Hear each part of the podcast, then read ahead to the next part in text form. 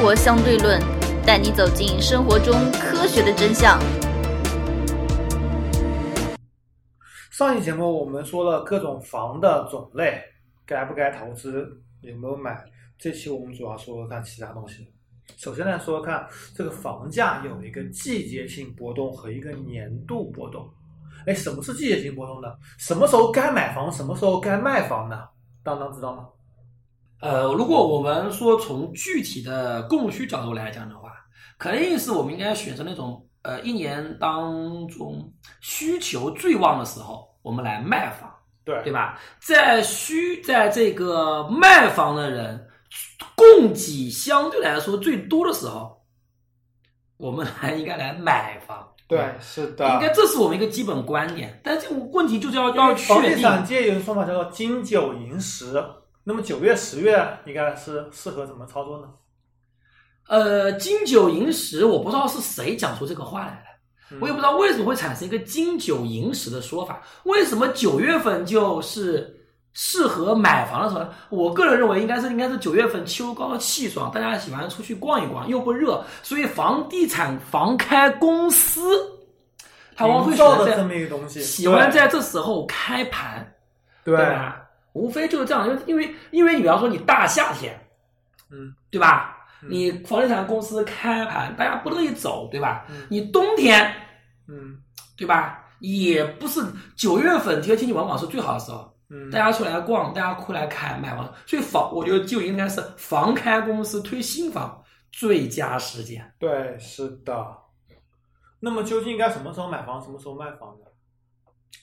那我们就现在就要来综合考量考量一下，比方说，我们可以先考量考虑哪个一年当中，一般来说哪个季节或者哪几个时间段、哪几个月份是相对来讲有可能是卖啊那个对那个买房人需求最旺的时候。对，这里有个大数据，大数据的结果是，我们应该在十二月底到过年前的这段时间买房，嗯，在五月、四月的时候卖房，这是最合理的。我们先来讲讲看，这个十二月底的时候为什么是买房的最佳时间？十二月底到过年前这段时间，很多地方中介啊，什么有些地方回家过年了，然后很多人也认为过年前我不应该再做大额交易了，就不会主动去买房。这个时候卖房的人还挂着，买房人少了。卖房的人想再赚笔钱，完成冲业绩，对吧？对，要冲业绩，对。这个时候反正也是中介也会帮你着想，过年前能够成交一笔算一笔嘛。嗯，这个情况下，供需市场上就是卖房的人多，买房人少。很多人说过年前不做决策了，不买房了，这个时候其实房价是最低的时候。对，相对来说是最低的时候。而相反，买房最多时候，卖房最少时候是什么时候呢？比如说今年过年了，我们来了啊，当当啊，你要结婚啦，你不得买套房嘛？当当啊，你看你家房这么小，我不得换套大户型的？你看过年了，爸爸给你抽点，妈妈给你抽点，你问你老婆那边抽点，丈母娘抽点，老丈人抽点，我们凑点钱换套房吧。因为过年基本上饭桌上面做好决策了。中国人在过年的时候，是那种家庭聚会的时候，是聊的最多，对吧？对聊起来聊哪三件事情？无非啊，收入、收入、工作怎么样，小孩怎么么样对啊，房子子怎么怎么样基本上就这几件事情，对吧？基本上就这几件事情。再加上一些城市比较居多的年终奖是在过完年上班以后的一个月之内发放的，因为防止人员流失嘛。嗯我们这里也有些企业这种情况嘛。嗯当你三月份的时候刚好拿到了一笔年终奖，夫妻两人拿到十几万、二十万年终奖，再加上长辈给你补点钱，可能就一两百万凑出来了。嗯我们换套房吧，我们买套房吧，对首付可能就有了。那么这个时候，四月、五月就是买房最密集的时候。对，这个时候应该卖房，而刚刚所说的十二月底到过年前这段时间买房最佳时间，对，这都是大数据结果，就像股市大数据一样的。你看股市过去十年里有人做了统计啊，嗯你看过去十年中国股市涨了百分之五十，太低了，每年涨百分之三、百分之二、百分之四啊。OK，但是如果把每一天交易来做统计的话，只有星期四是下跌的。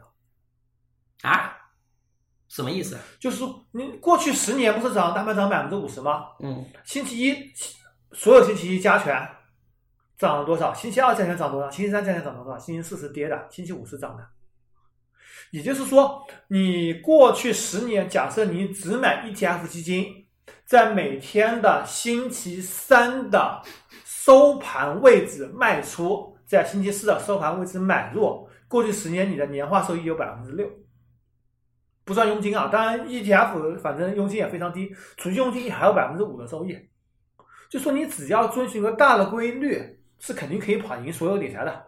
好吧，星期三的收盘卖出，星期四的收盘买入，看 来你得因为星期四是每跌的。天坚持，好吧，好吧，房地产大数据也一样，我们假设你在十二月底到一月过年前这段时间买房，在四月、五月卖出去，从长期来看，假设不算这个税费，嗯基本上每套房可以平均赚百分之五，就这么短一段时间。嗯当然，属于税费，肯定真的没什么钱，是吧？嗯这条建议，假设你买三百万的房的话，可能就能赚十五万了。嗯所以这条建议也是非常值钱的。嗯而年度波动呢，我们看啊，基本上所有的城市啊，房价波动都是有规律的。比如说北京是涨一年平两年，涨一年平两年，涨一年平两年；上海是涨一年平一年，涨一年平一年，涨一年平一年，这都是有规律的。涨一年平一年，为什么会这样子啊？涨了它有需要消化过程啊，再涨再消化，再涨再消化呀。嗯就像股票一样的，你涨上去要横盘整理一段时间，再涨再横盘整理一段时间。嗯这是年度规律。这点你可以找中介或者找当地这种数据部门，或者上网查一些数据，来看看你到底什么时候应该在这个大涨之前买，嗯这就会比较值。这个每个城市情况也不一样。然后就是和房东讨价还价，和房东过招，这个体力、脑力、心理学一个都不能少。有一种技巧叫做旧钞技巧。什么意思？买房之前跟房东谈之前，我到银行换很多很多旧草。你跟房东谈的时候，到这个房间里，你把暖气开到最大，房东就会觉得燥热，想喝水就喝吧。然后就燥热的时候拿出来，你把旧草很厚很厚旧草放这里，这是定金。你如果愿意降二十万，我定金直接带回走。一大箱的钱在这里，你房东心不心动？而且是旧草，写的比较厚。你告诉我，你有几个人见过几十万的旧钞的现金在这里，甚至上百万？这是定金，还不是全款。嗯，作为你，你会感觉怎么样？要了，就像你的学生说的，我要交现金，因为家长给你旧钞去交现金，让你看看这么多钱交出去，你还不给我好好学习？其实还是不会好好学的。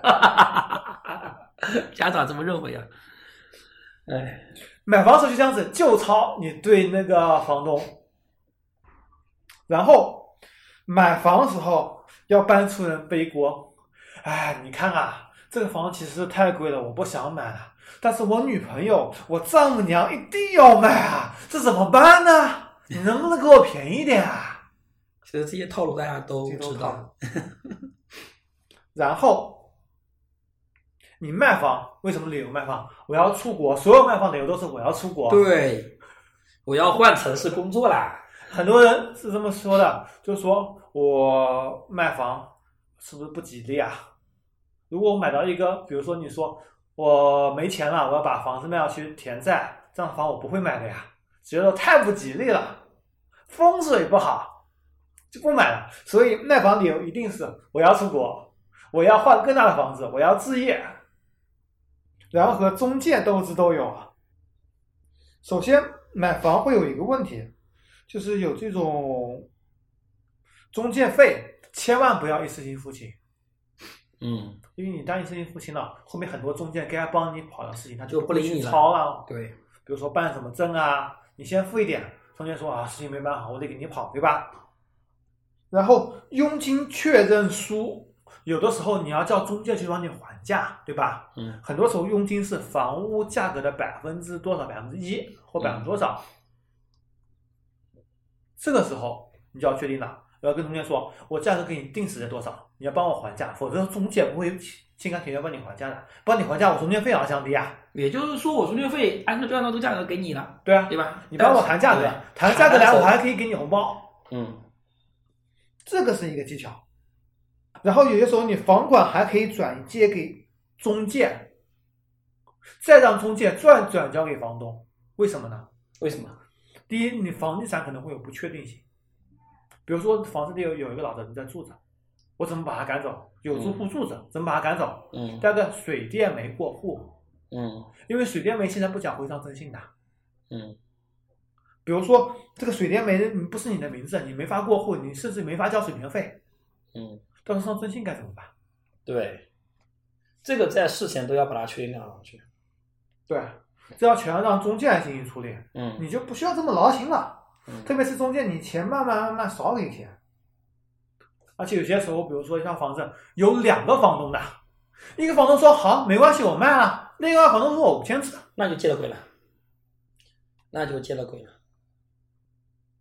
说到中介，有很多东西要说啊。首先，你知道一家门店，中介门店是这种连锁的，像许多现在有很多什么德佑啊，什么悟空看居客啊，啊悟空看房这种连锁的，一家门店有十几个那个带你看房的这种销售人员，你知道一个中介一个月能成交几套房子？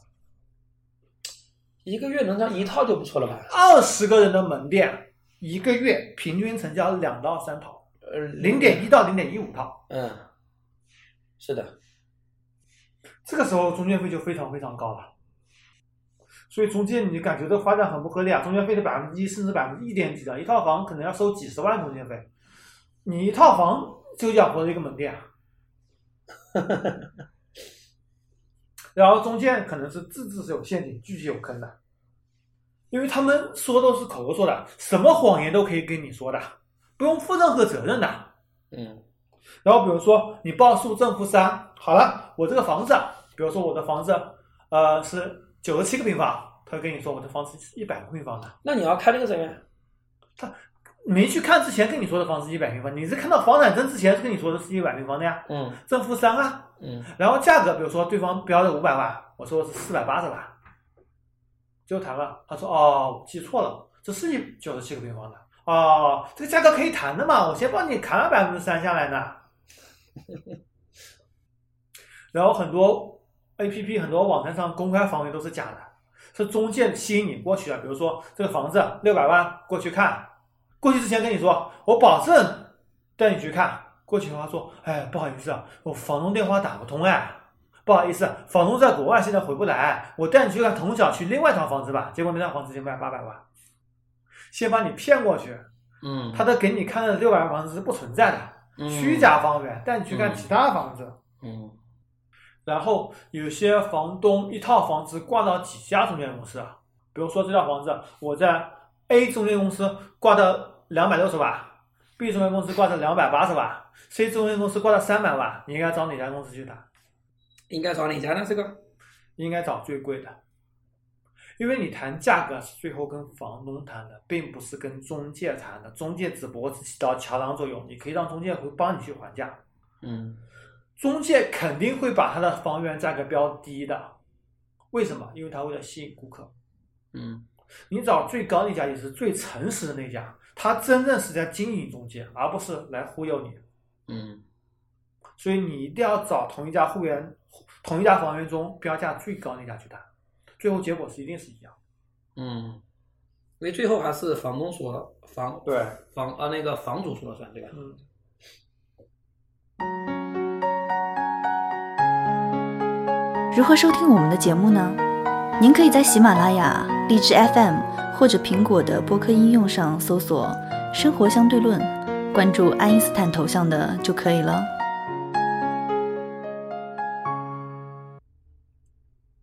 然后对于购房者来说，有几个东西很敏感。第一个是利息，利息其实有非常多的坑，这个就是跟银行打交道了呀。对，跟银行打交道。首先，你看到银行利息，你去看所有银行利息可能都是一样的，嗯但是这个利息有非常大的谈判空间。非常非常大。王爷当时自己买房也谈了好几家，呃，而就在今年吧，王爷表妹买房，还有王爷另外一个朋友在苏州的也买房，王爷都跟他说，听说你一定要多问几家银行，嗯多谈一些这个利息。我妹反正她有信用条件的嘛，因为她有政策优惠的，是原武汉的护士啊，嗯雷神山的嘛，嗯她有条件优惠的，反正谈了点下来。而我那个朋友呢，他在苏州，所有那个银行的利息全是百分之五点四，五点四太高，一定要去谈。这么高，他谈了好几轮，谈了很多银行，最后谈到多少成交的？四点五那倒五点一五，啊，谈下来了百分之零点二五，而他的房子零点二五每个月可以少还四百多块钱，三十年，嗯一年可以少还五千块钱，三十年可以少还十五万，嗯这是个非常非常巨大的数字。嗯你只要愿意花两到三天去谈这个利息，就能够分分钟省下十五万。嗯你看房，你多去看几户，多去对比，多去讨价还价，了解房地产市场，也可以同时的砍下来十万左右，十几万。嗯你如果这么累加下来的话，你看房，假设你就花，你就花半年吧，每个周末看两天吧，嗯花个五十天，然后再花这个三四天去讨价还价，你往往就可以省下你房价的百分之五，嗯，二三十万，这个钱真的你工作是根本就不可能赚回来的，嗯，在这种高的效率来讲，对吧？对，所以你一定要花时间去这个看房，不是说等你真正想买的时然候后花时间去。跟银行谈利息，对，其实这个这种工作，在你平时还没有真正打算的时候，就应该经常去看看啊，对，经常去了解这一些东西。对这家伙也不厚道啊！之前蛮厚道的，我说我生了个女儿，然后他地址给我，给我寄了王尿不湿，京东直接下单给我寄的，嗯蛮好的嘛。嗯，这是房价下单十五万，哇！地址给我，给你寄月饼。我说我不吃月饼。好吧中秋节前几天谈的，拿下来的。我嗯，说你好意思还给我寄月饼呢？给我寄个手机来玩玩。你把这一年买七八个手机的人，两三个月就换二手手机，能不给我寄个手机来玩玩？结果呢？没有啊，他说等你换，等我下次换手机，手机便宜卖给你了。我醉了。然后关于利息，呃，很多的媒体鼓吹加息就会降房价，你认为这可能吗？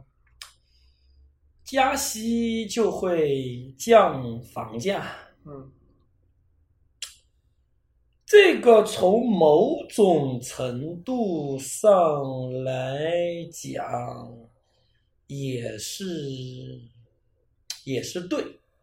为什么？如果你加息的话，他本来每个月得只需要还，比方说每个月还两千，你一加息，结果他每个月他妈得还两千五、两三三千，那不可能这么夸张，对吧？你放心好了。那如果只加一点的话，我觉得倒倒影响不大，实际上。像这次不是改 LPR 嘛，银行利息降零点一五，我房贷每个月才少了几十块钱，才少了四五十块。这这这其实是没什么太大的感觉啊。呃，怎么讲呢？加息，嗯，加息，按理说他加了这个息，应该也会也会让房跟房贷公司的银行贷款有关有关联吧？不是跟房开公司的银行贷款有关？当然有关联了。房开公司还利息也将会更多，你这变相也会推高房价。对呀、这其实是推高房价。其实啊加息跟房价关系并不是很明显。也就中国大的数据大数据而言，也就是加息跟房价理论上来讲的话，就是从传统理论上来讲的话，加息肯定是会推动房价增长，对吧？呃，呃那个大数据而言，每次加息房价差不多，从理论上讲吧，嗯从理论上讲吧，但是但是降息会影响房价。降息，哎，这东西很难判断，因为我说实话，大数据而言，加息影响房价基本上没有影响，降息嗯会影响房价，会让房价上升。我觉得有可能是这样子、啊。加息真正有利的是全款购房者。我个人认为是这样是这样子啊，降息的话，可能它会让很多人有有有有有一种感觉，国家要开始促进大家，希望大家多买房消费，大家消费，那肯定价格要往上涨了。对，当所有人都有都有这种预期的时候，大家都会买来，对，是的，对不对？降息意味着资产价格必须要上涨，股市也会上涨。对对对。那么加息呢，他就会想，其实想买房人还是会买房，对吧？因为嗯毕竟这点钱其实不会太明显。嗯，而真正的这个地产行业内降加息降息，并不是这种很大政策，真正的原子弹级别政策只有三点：营业税、限购和房产税。限购自然不用说了，其实一个原理非常简单，嗯，哪个城市限购，你就应该想方设法到哪个城市去买。营业税，营业税，如果你加税降税的话，那非常大，营业税大。然后房产税呢？你认为房产税会开征？啊，首先房产税是肯定不会增，啊，这百分百不会增。现在连提都提都不提了，已经，现在已经完全销声匿迹了，提都因为不提了。很多人说，中国的房子只有七十年的使用权，商品房、嗯商业用房只有四十年，凭什么征税，对吧？凭什么征税？这个是法理角度讲啊，这个是法理角度讲，但是我说从实际上的操作来讲啊，呃，而且从实际上的这个房地产的功能性来讲啊，它现在还不可能征税，不可能征税，因为中国的房地产市场来讲啊，中国房地产对整个国家的金融行业来讲，在在，因为中国房地产它的金融性，它的金融属性太强了。对，金融属性太强。你要说像美国，它这个房地产税没有什么太大问题，为什么？大家可以把钱投到哪里？投到股票，对，投到债券市场里面。嗯因为如果你没有一个让钱的出处的话，你要么就物价上涨嘛。嗯为什么现在，比方说像美国这个疫情，这个川普政府印了这么多美元出来？为什么美国的物价实际上并没有什么，就是一般生活的物价，并没有什么太大的变化？你我在美国吗？你知道吗？哎，他那个数据有的呀，但是是，那我说他房价这两天美国大涨，嗯房价是有涨的，但股票涨得更多呀。嗯，对，对吧？所以他就其实在，在比较金融的，比如说在美国这种国家，其实它的这个股票市场承承担一一个蓄水池的功功能，承担一个一个蓄水功能。那么中国其实也是一样，嗯当你中国现在我说实话，解决金融问题，嗯大多数政府都没有多少办法的，嗯除了印钱，你还能怎么样？嗯它就是印钱呀，对不对？那么银行它这个它还能怎么样？对吧？只能是印钱呀。那这些钱出来出来以后，他为了抑制一般生活为为这个物价的上涨，他只能往什么地方量去？一个是股票市场，一一个是房地产产市场，只能是往这两个蓄水池去，你没有办法的。对，所以从这个角度来讲的话，但中国的股票市场又那么那么的 的那个啥，对吧？对吧？而且如果，而且像你你说是中国房地产的泡沫大，还是美国股票的泡沫大？差不多。对啊，所以从这个角度来讲的话，中国房地产市场起到这个呢无可非议啊。嗯，对吧？无可非议啊！而且美国它的美元毕竟还是世界货币，美国上它毕竟还可以吸引全世界投资者进来，对吧？如果中国房地产崩了，嗯那你中国中这个还有人愿意来投资吗？嗯没有了。所以从这个角度来讲的话，我觉得收房产税是绝对不可能的事情，只是一提而已。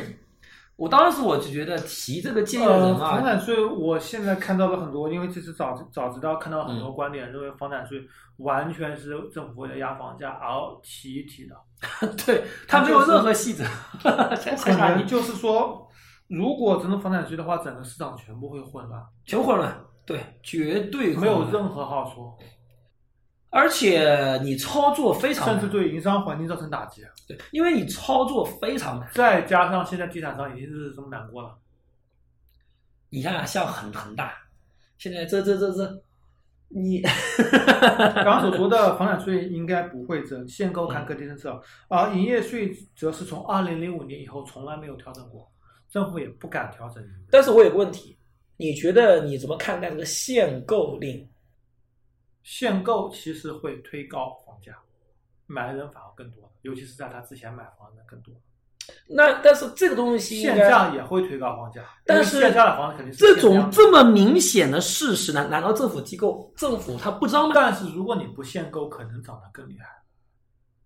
这个你不是悖论吗？你限购了会推高房价，不限购涨得更厉害，那你这个到底限还是不限呢？以杭州为例吧，杭州过去五年居然被称为中国房地产调控做的最好的城市之一，因为它限购了，限购呢，确实限它的涨购，幅跟很多城市比相对来说低的。呃，我个人认为啊，限购呢也不能说它完全说是违背经济规律啊，嗯，因为有的有的经济学家就是说，比方说那个姓马叫马光远的，一天到晚喷啊，说那个啊限购就是傻逼，就是说你这个完全就是。但是我个人认为有有些事情你不能完全能够，你要说政府机构那些人这么聪明，他怎么可能不知道？对吧？各种渠道经济学家多了，对吧？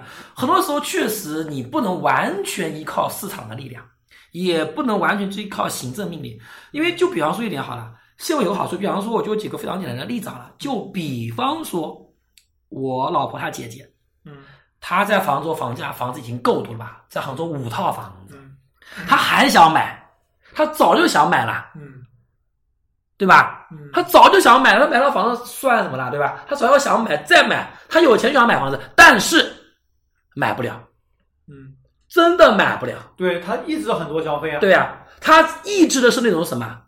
抑制的是那种已经有很多套房子的人，对啊，他还想买这，些人去哪里买啊？去不好限购城市买啊？然对啊，然后这些人到哪里买呢？来就到郊区，离杭州近，但还不属于杭州地的地区买嘛，哎，挺好的呀？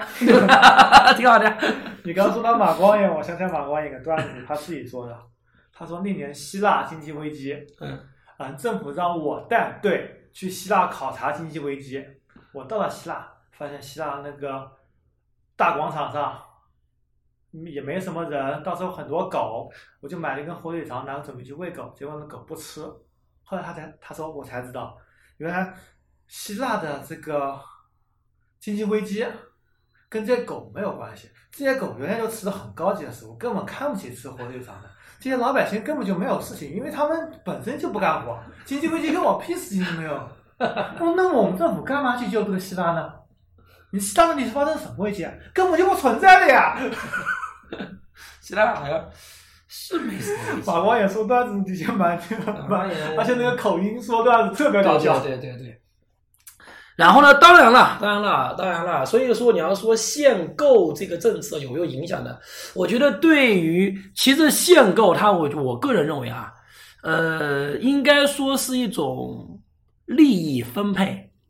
有些限购它其实确实是向那种有刚需的人倾斜，嗯，这个我认为是对的。现在是很多亲戚对吧，像现在很多廉租房和经济适用房，上海我有个上海亲戚摇到了经济适用房，而且摇号运气非常好，一共是两万多户摇号，摇七千户啊，他摇到两位数的数字，选房数据两位数啊，就是说很早就摇到了，不是，他只一共七千号，摇到号前先选选择户型，他摇到两位数，七十几号。天哪，好吧，两万多人摇到七十几号，然后选一套很好的房子。好吧，他实际上，但是他是因付清的，实际上六十几个平方，也就是一次性付了七十几万。天哪，上海，上海，我天哪，赚而且楼层也非常，但是他这个房子应该不能卖了吧？啊不能卖的，啊，那肯定不能卖了。位置也还可以，在反正也在外环以内，嗯，反正离地铁也不远，而且是高楼三十几层的，选了二十几层的，运气非常好。好吧，很多，我上海两个星期摇到，还有一个星期很后面摇了好几年才摇到，反正对很多政策还是有新鲜的。嗯，另外一个情节是他的主要是他家庭平均人均居住面积偏小，就没有达预期预期才可以摇，反正就是这种原因。最后还是咬到的呀，运气还是蛮好的呀。自己做一做几十万，加装修一百万都没花到，比我家房子还便宜。不过面积小一点，也没小多少，嗯嗯，非常好。像这种政策，像这种年轻人倾斜是应该的，从土地财政也是这么一回事。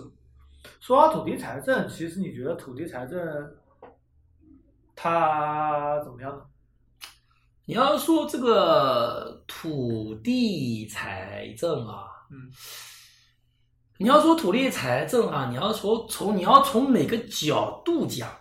我就问一个问题，很多人都抨击中国的土地财政，对吧？嗯，抨击很很多人都说啊，这个推高房价罪魁祸首就是土地财政啊。对，卖但是地赚一次对钱，收税赚一次钱，呃，交但房还要收一次钱。但是有个问题，如果你跟美国、加拿大、新西兰这些国家比，澳大利亚这些国家比，它是收房产税，嗯但本质你要说，我就觉得很奇怪的现现象啊，等于说中国政府其实对于一个土地来讲，它是一次性收，嗯对吧？嗯。那么其他在国外嗯，很多发达国家，它是什么？它是长期收，对啊。像美国政策是每个人多少平方以内是不收的，嗯但是你的户型减去你的人口数，再乘以这个平方面积，对多收部分给你一个估值，然后估值按百分之一、百分之一点五、百分之二，看反正跟估值有关的收取房产税。而且最近不是说出现一个问题嘛？当时我当时看看看看见一个非常那个自媒体上讲的一个新闻啊，嗯就是讲那个美国那边有有个他突然有个朋友在那边闹嗯闹什么呢？就是说呃，美国那边的房产税它是按照你的最新交易价格收的，嗯最新交易价格收的，嗯导致一个什么现象呢？那边的白的白人嗯，他几十年前就住在这里，四五十年前的房子，他有们估值有估值的，没有没有，他说是按照他，因为美国每个州都不一样，你知道吧？每个都不一样每每个县都不一样，你知道吧？所以所以他见到鬼了呢，他他说什么意思？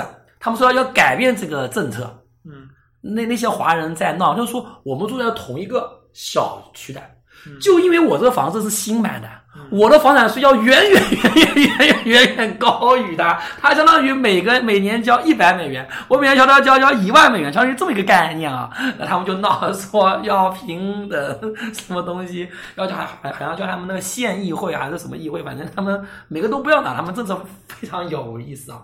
所以我就说这一点，你要说土地财政，政府任何一个地方政府，它的财政收入有多方面来源，其中最稳定的一定是什么？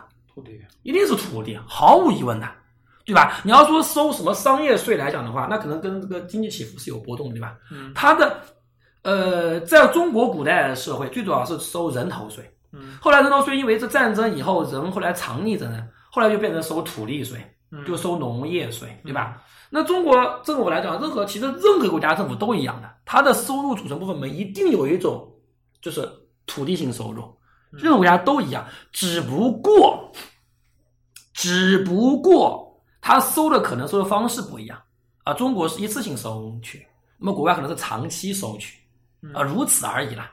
嗯对吧？如此而已啦。所以，那你可那那你觉得是一次性收好还是长期收好呢？他长期收就是，反正每次每次割，每次每次割你嘛。那么，其实从某种角度来来讲的话，我觉得还是中国这种一次性收啊，这很难讲清楚啊，很难讲清楚啊。其实就说土地财政，它的房子、它地基本上可以知道这个价格。就像你，比如说你去新疆、西藏弄一块地，对，我土地财政收这么高的钱，有开发商来给你建吗？不可能的呀。不可能。关键其实还是一个供需的市场决定的。对，其实还是市场决定的，不存在说政府政府它有没有这个倾向去推高房子、推高地价，一定是有的。嗯，但最终有没有开发商愿意来接手你这个地，这是一个问题。开发商他不是傻瓜，他一定会通过他的各种数据以及他的经验来算，说我的房子造出来，老百姓卖不卖得掉？对啊，他不是傻瓜，对吧？对啊所以我觉得，呃，而且你会发现一个很奇怪的现象，我们中国，比方说我们衢州这为例啊，天天都在讲房子贵贵贵，这个为什么所有房子一看它就瞬间被秒完？几乎很快就被秒完完，秒的真的很快，好的地方秒的真的很快啊！而且是那种营销假象，不是营销假象。你说在西区那边那个那个叫什么？就是完全那个去去看一下，那个销售都不鸟你的，样板房没有不鸟你，反正我们好卖，多贵啊，将近三万一平啊，是吧？这这这这这这根本就不我这这么贵的房子哎，瞬间全部卖完了已经，所以你就觉得很奇怪，哪来的钱？但 是其他各个城市也差不多，每次稍微好点楼盘，地域好点，瞬间被抢完，嗯，根本就不愁卖。哎，所以啊，这回来了，我更要去买二手房了呀。对，对，对，因为那些人他之所以能，他也我说实话，有钱没有那么多，都是随便买套，你说三万一平的房子，随便一套都都是三百多万的。对吧？都是三百万左右的，都三百万左右，对不对？我说实，我说实话，他一般来说，大多数还是改善性，都是把自己家里的第二套房子那以前那套房子把它卖上去，嗯，对吧？所以说，如果你的大的房子再涨的话，二手房一定是涨的，嗯，一定是跟着涨的，这是大狗带小狗的关系，对吧？